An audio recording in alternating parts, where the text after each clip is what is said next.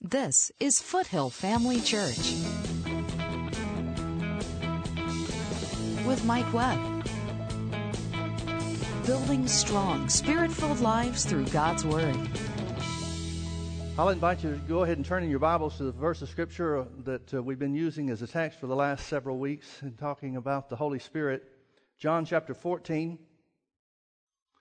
Jesus is speaking to the disciples, and he said in verse sixteen, "And I will pray the Father, and he will give you another comforter, that he may abide with you for a few weeks, that he may get you over the hard places until you realize that I'm really gone. No, that he may abide with you forever." Jesus is not just talking to the eleven, he's talking to you. The Holy Spirit is to abide with you forever.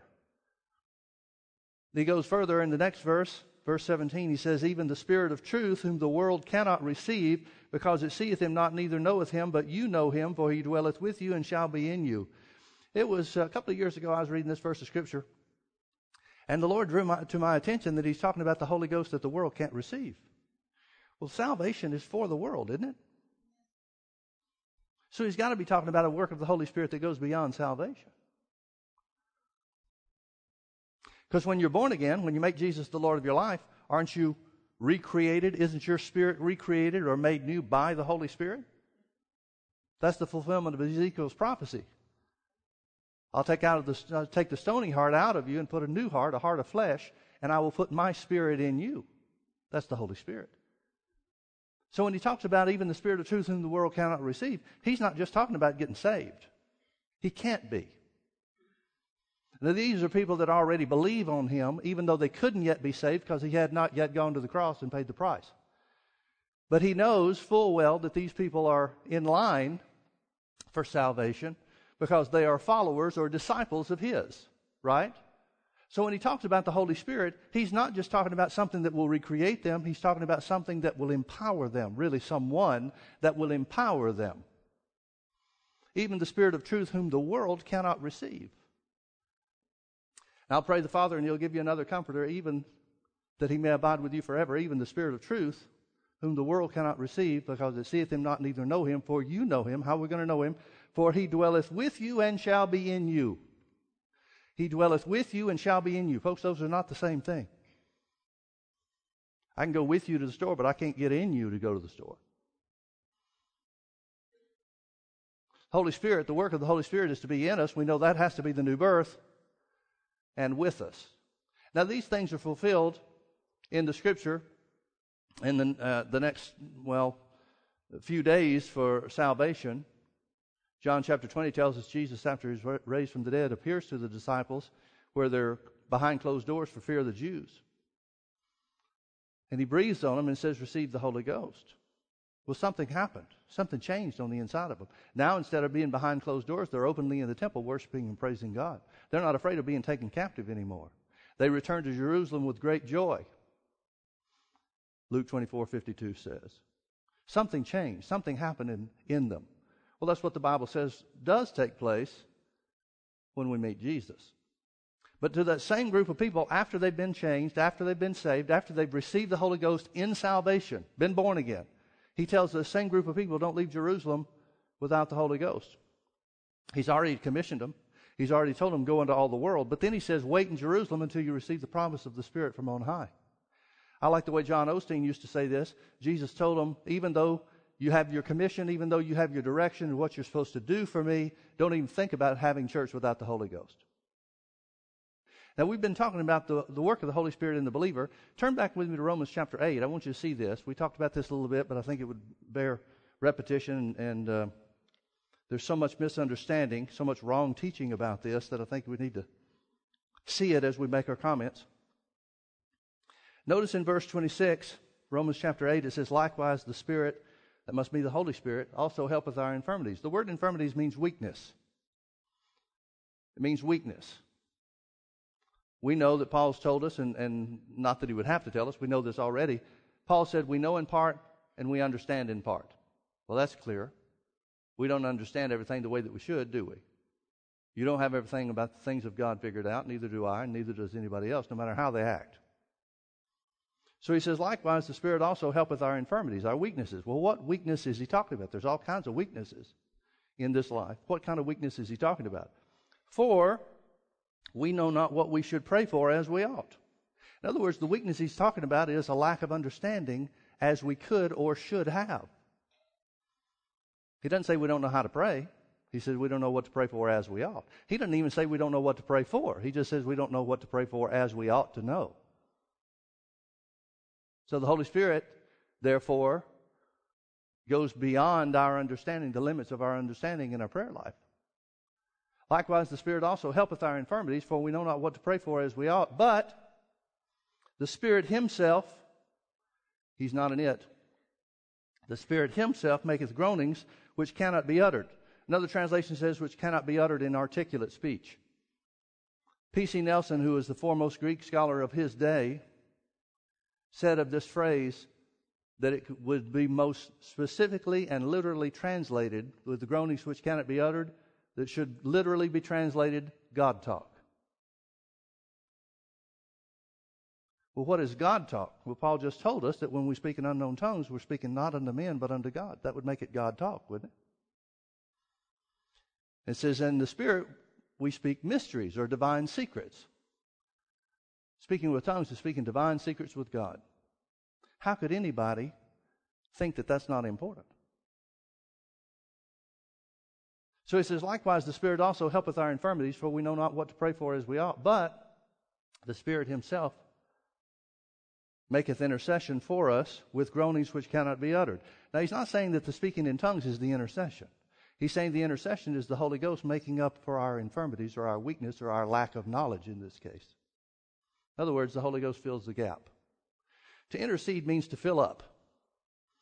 You can find different translations or different uh, definitions of the word. One, one definition of the word means to stand in the gap, but really it means Uh, something that joins two things together. If there's a gap, if there's a lack, if there's an empty spot, it fills that empty spot.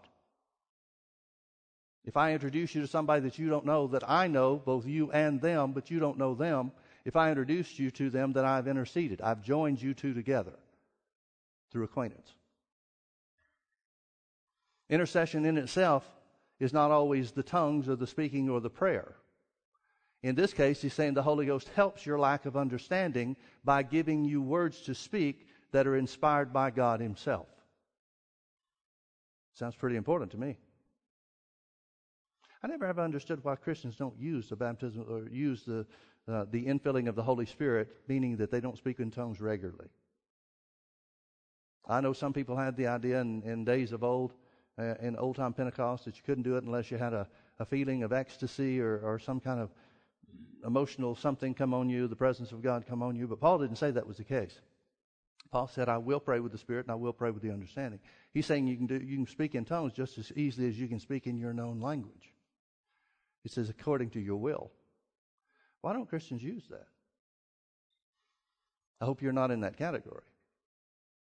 What a waste in so many Christians' lives not to use the supernatural power source that God has given us.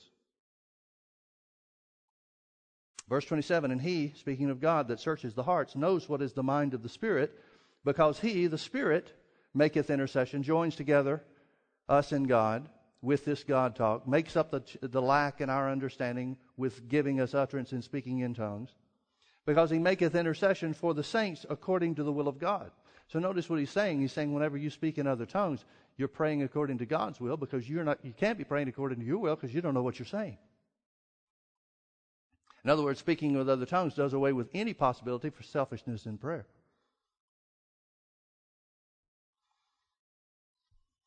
Verse twenty-eight, and we know. Everybody say we know. And we know that all things work together for good to them that love God, to them that are called according to his purpose. Well, how do we know that? Do we know that everything that happens in life is good and is from God? You wake up in the morning, you're attacked with sickness, and you just say, oh, praise the Lord, this is good. Well, the Bible says Jesus went about doing good and healing. So if healing is good, then sickness can't be good. If Jesus did good by alleviating or removing sickness, how could sickness possibly be good? So what is this talking about? And we know that all things work together for good. He's saying we know that after you speak in tongues, by praying the perfect will of God, praying in other tongues according to the will of God by the utterance of the Holy Ghost, he's saying that after we speak in tongues, we know that God works things out for our good. Why? Because you've prayed His perfect will. Is God ever going to have you pray under any circumstances or any situation whatsoever? Is He going to ever have you pray something contrary to His will? Now, Christians may do that on their own, but God's not going to inspire that. So when you're speaking in tongues, you're praying or speaking according to the will of God, and it causes things to work out in your life. In other words, it's an unseen power source that works things out for you. Join Mike Webb and Foothill Family Church every Sunday night at six p.m. for our weekly healing school. Healing school is for those who are in need of being healed from sickness in their body, as well as those who want to strengthen their faith in the area of healing. Now, whatever somebody, you or me or somebody else might think of why Jesus healed the sick, Matthew eight seventeen tells us why He healed everybody that was sick. Jesus healed all that were sick, that it might be fulfilled, which was spoken by Isaiah the prophet, saying, Himself took our infirmities and bare our sicknesses. You're looking in the future for something to happen. You need to turn around and look behind you, and what the Bible says has already happened. Because behind you is the cross, and on the cross, Jesus shed His blood for your sins, for your peace, literally your financial well-being, and your sickness. Foothill Family Church is in Orange County at the corner of Bake Parkway and Lake Forest Drive, just minutes off the five freeway. To learn more about how you and your family can connect with Foothill Family Church, simply log on to mike webb dot t v. Foothill Family Church, building strong, spirit-filled lives through God's Word. First Timothy chapter two. Not only will God work things out for us in our own lives by speaking in other tongues, but there's a work of the Holy Ghost that God wants us to enter into by praying or speaking in other tongues that will benefit mankind. First Timothy chapter two, verse one. I exhort, therefore, that first of all, everybody say first. First of all, supplications, prayers, intercessions, and giving of thanks be made for all men. Did you notice he didn't say pray first for you?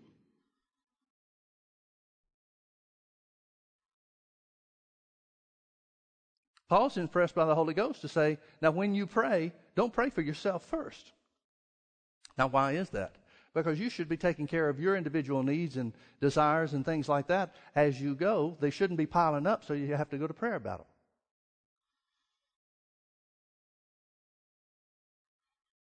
He's not saying ignore your own needs. As those needs arise, the Bible already told us what to do for that. Jesus said your heavenly Father knows what things you have need of before you ask Him, so He must want you to ask Him about your needs. You're not informing Him. Well, then what are you doing? You're petitioning Him in faith, hopefully, in faith, so that you receive from Him.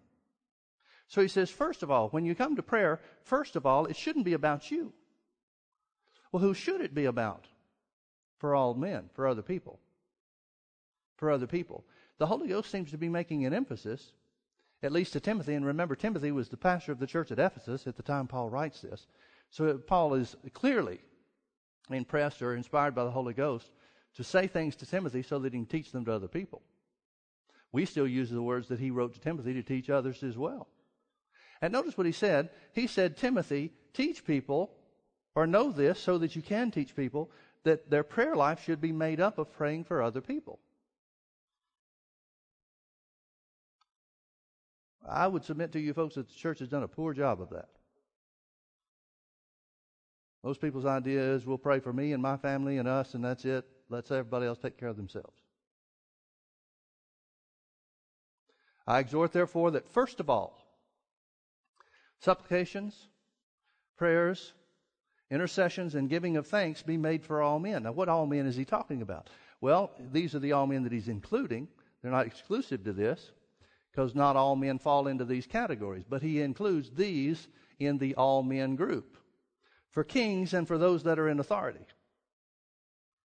For kings and those that are in authority. Pray for your leaders. Pray for your leaders. Now, why in the world would he want us to do that?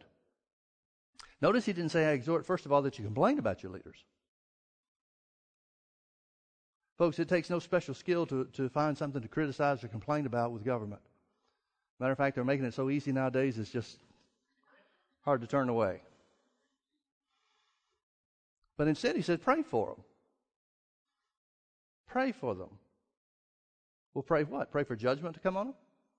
No, folks, judgment is coming on all those that are evildoers, no matter what. You don't have to pray for that. Pray for them for this reason, that we may lead a quiet and peaceable life in all godliness and honesty. Notice he says that your life, the way that your life is going to turn out in quietness and peaceableness, or the peace of God, has a lot to do with your prayer life for other people. That we may lead a quiet and peaceable life in all godliness and honesty, for this is good and acceptable in the sight of God our Savior. Now, what's good and acceptable? Well, not only that you lead a quiet and peaceable life, but that you pray for your leaders. Why is that good and acceptable? Because God would have all men, verse four, to be saved and to come to the knowledge of the truth. Notice that those are not necessarily the same thing. Certainly, to be saved, you have to come to the knowledge of the truth of Jesus. But once you're saved, there's still a lot more knowledge of the truth you need to come to. Now, here's the question. How do we pray for our leaders? I don't know about you, but to keep myself from criticizing, I have to spend most of that time in tongues. You know, it's a funny thing. When uh, when I first got around Brother Hagin, uh, Reagan had just been elected to office, or just being elected into office in nineteen eighty. And, uh, and Brother Hagin would lead us into prayer meetings, and we had some specific times of praying for our country and so forth. And it was an amazing thing in those days how I was able to pray so differently for the country than I can now. And some people, I, I don't know, uh, I, well, I, I, it seems to me that it's just a, a lack of spiritual perception, but I'm not the one to judge that. But anyway, whatever the case may be. It seems that some people that were there during those times look back and say, well, we've always got to do the same thing. Well, folks, times change. We're at a different place in God's timeline than we were back in nineteen eighty. But I see the church doing some of the same things that they tried to do then. Back then, some of it worked. Now it's not. I don't know if you remember this.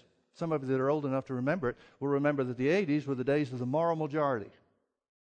Well, most of the church, instead of praying for the church, just got involved in politics and the moral majority and was successful. It swept people into office.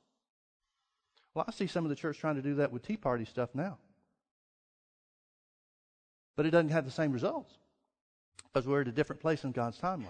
Now, the people that Paul is saying to pray for, the leaders, kings, and those that are in authority, are those Christians?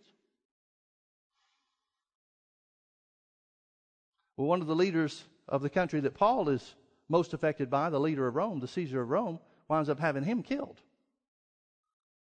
It'd be real easy to look at Paul's uh, circumstance and the, the outcome and say, well, his prayer sure didn't work. But is that true? What is the purpose for our praying? Is the purpose for our praying for our country so that our president would be saved? Well, then you get into an argument about, is he saved already? Wouldn't it be nice to have somebody that was saved that you could tell by the way they lived? I guess I would fall into that Romans eight twenty-six category. I don't know how to pray as I ought. Thank God the Holy Ghost will give us utterance in other tongues.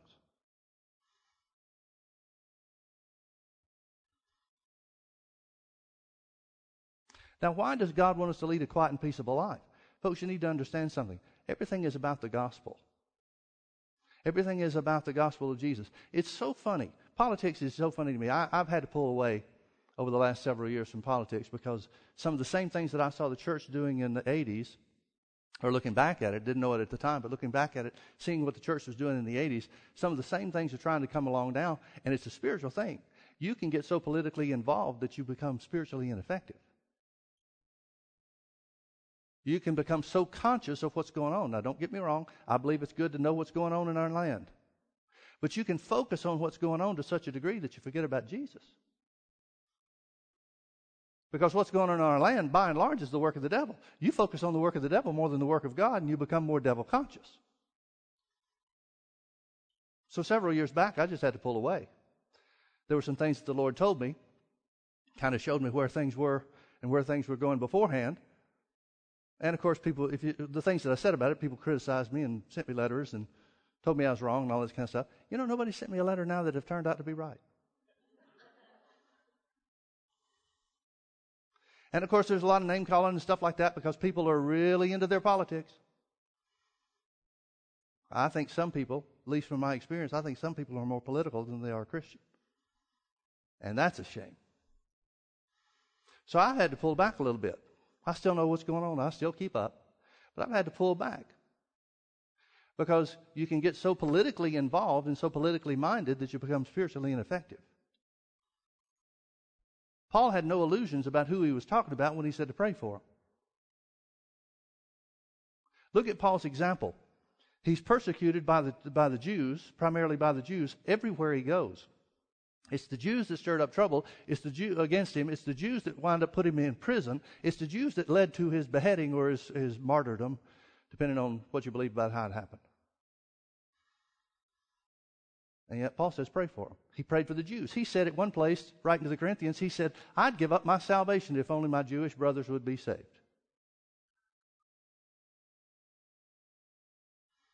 He's praying that about the people that are working against him, trying to kill him. So apparently he's living what he's instructing and preaching for us to do. First of all, intercessions, supplications, prayers, intercessions, and giving of thanks be made for all men, for kings and all those that are in authority, that we may lead a quiet and peaceable life. Why is it important for us to lead a quiet and peaceable life?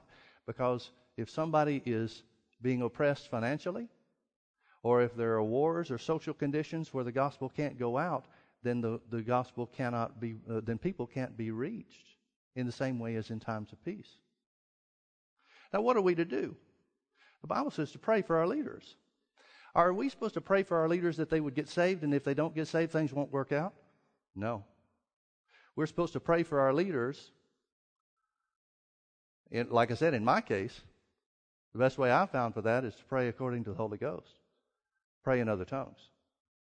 I start praying with my understanding about some of these guys, and I have to repent.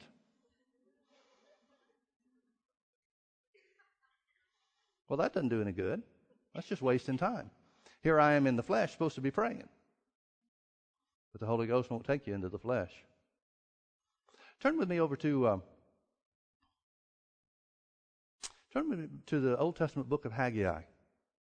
I came with I, I came kind of full this morning without really knowing where I'm going to go. You might be able to tell. Notice in Haggai chapter two, beginning in verse seven. Notice what God said about the last days. He said, and I will shake all nations, and the desire of all nations shall come. Now, desire of all nations is speaking of, the Bible speaks of, Paul spoke of this, how the earth groaneth and travaileth until the manifestation of the sons of God. In other words, until Jesus comes back and we receive our redeemed body. That's what the earth is looking for. The earth, which was created perfectly, without any curse upon it, was made subject to the curse of sin, uh, the law of sin and death. The curse of the law, because of Adam and Eve's transgression against God. And the Bible says the earth, even though it's not a living thing, it was a created thing, it is a created thing, and it says it groans and travails. In other words, there are things that are going on in the earth where the earth is trying to get out from under the law of sin and death. Just like people want to get out from under it when they come to Jesus, the earth is trying to get out from under it itself. And a lot of things that are happening in the earth is a result of the earth groaning and travailing until Jesus comes back. So the desire of all nations is, that's being spoken of here is Jesus' return, the rapture. And so notice the progression he talks about. He says, I'll shake all nations and the rapture will take place. Well, folks, I don't know about you, but I'm not sure truly how much more shaking the earth can take. The financial community is shaken to the core. I mean, we're hanging on by a thread. And I'm not saying anything to, to, to scare anybody. Looking away from what's happening doesn't change anything. It's kind of ignoring the warning light in your car as you're driving down the road. Let's just tape over that and not look at it and everything will be all right. Well, uh, good luck with that. So he says, I will shake all nations and the desire of all nations shall come and I will fill this house with glory, saith the Lord of hosts. The silver is mine, and the glory is mine, saith the Lord of hosts. The glory of this latter house shall be greater than of the former. Now, the only former house he could be talking about is the dedication of Solomon's temple. You remember when Solomon dedicated the temple? David wanted to build a temple, and God said, no, you can't do it. You're a man of war. Your son will do it. He'll be a man of peace. Why was Solomon a man of peace? Because David had whipped everybody else. There was nobody left for Solomon to fight. Solomon was the most greatly armed, heavily armed. Israel was the most well-defended nation on the face of the earth. And that's why he had peace. The devil didn't give up when Solomon was ruling. It's because of the things that David had done to prepare the way. So he says to David, you can't build the temple because you're a man of war, but your son will build it because he's a man of peace. So David said, all right, well, if I can't build it, then I'll raise the money for it. And the, there were trillions of dollars, uh, present-day dollars, that were given to the Solomon's temple and, and uh, for him to use and utilize and so forth. Well, when Solomon dedicated the temple, this is, uh, what is it, First Kings five, something like that? When Solomon dedicated the temple, it talks about the glory of God filling the house to such a degree that people couldn't stand up. In other words, God was pleased. He put his stamp of approval on it. What was his stamp of approval? The manifestation of the Holy Ghost. The manifested presence of God. And this is what the prophet is saying about our day, the end time, the day of the end, the day when the nations will be shaken, the day when the desire of the nations, Jesus returning for the church, shall come. He said, and I will shake all nations, and the desire of uh, shake all nations, and the desire of all nations shall come, and I will fill this house with glory, even greater glory than Solomon had when he dedicated the temple. That sounds pretty good to me. Notice he goes further. He says, the silver is mine and the gold is mine. When you're operating according to God's time and according to his plan, he pays the bills. That's true not only for us as individuals, but for us as a church family. God doesn't have any trouble coming up with the money to do what he needs to do. The silver is mine, and the gold is mine, saith the Lord of hosts. The glory of this latter house shall be greater than of the former, saith the Lord of hosts. And in this place will I give peace, saith the Lord of hosts. You know how I read that? Now, you, this is subject to interpretation. You decide for yourself. But it's, if he's already shaken all nations, the fact that he said the silver is mine and the gold is mine says to me that there's a different situation outside the church than there is inside the church.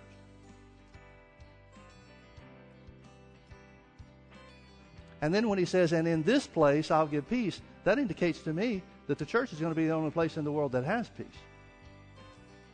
Because the rest of the world's being shaken from the core.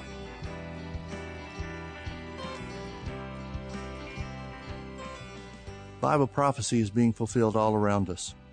For this reason, it's so important for us to pray for our nation.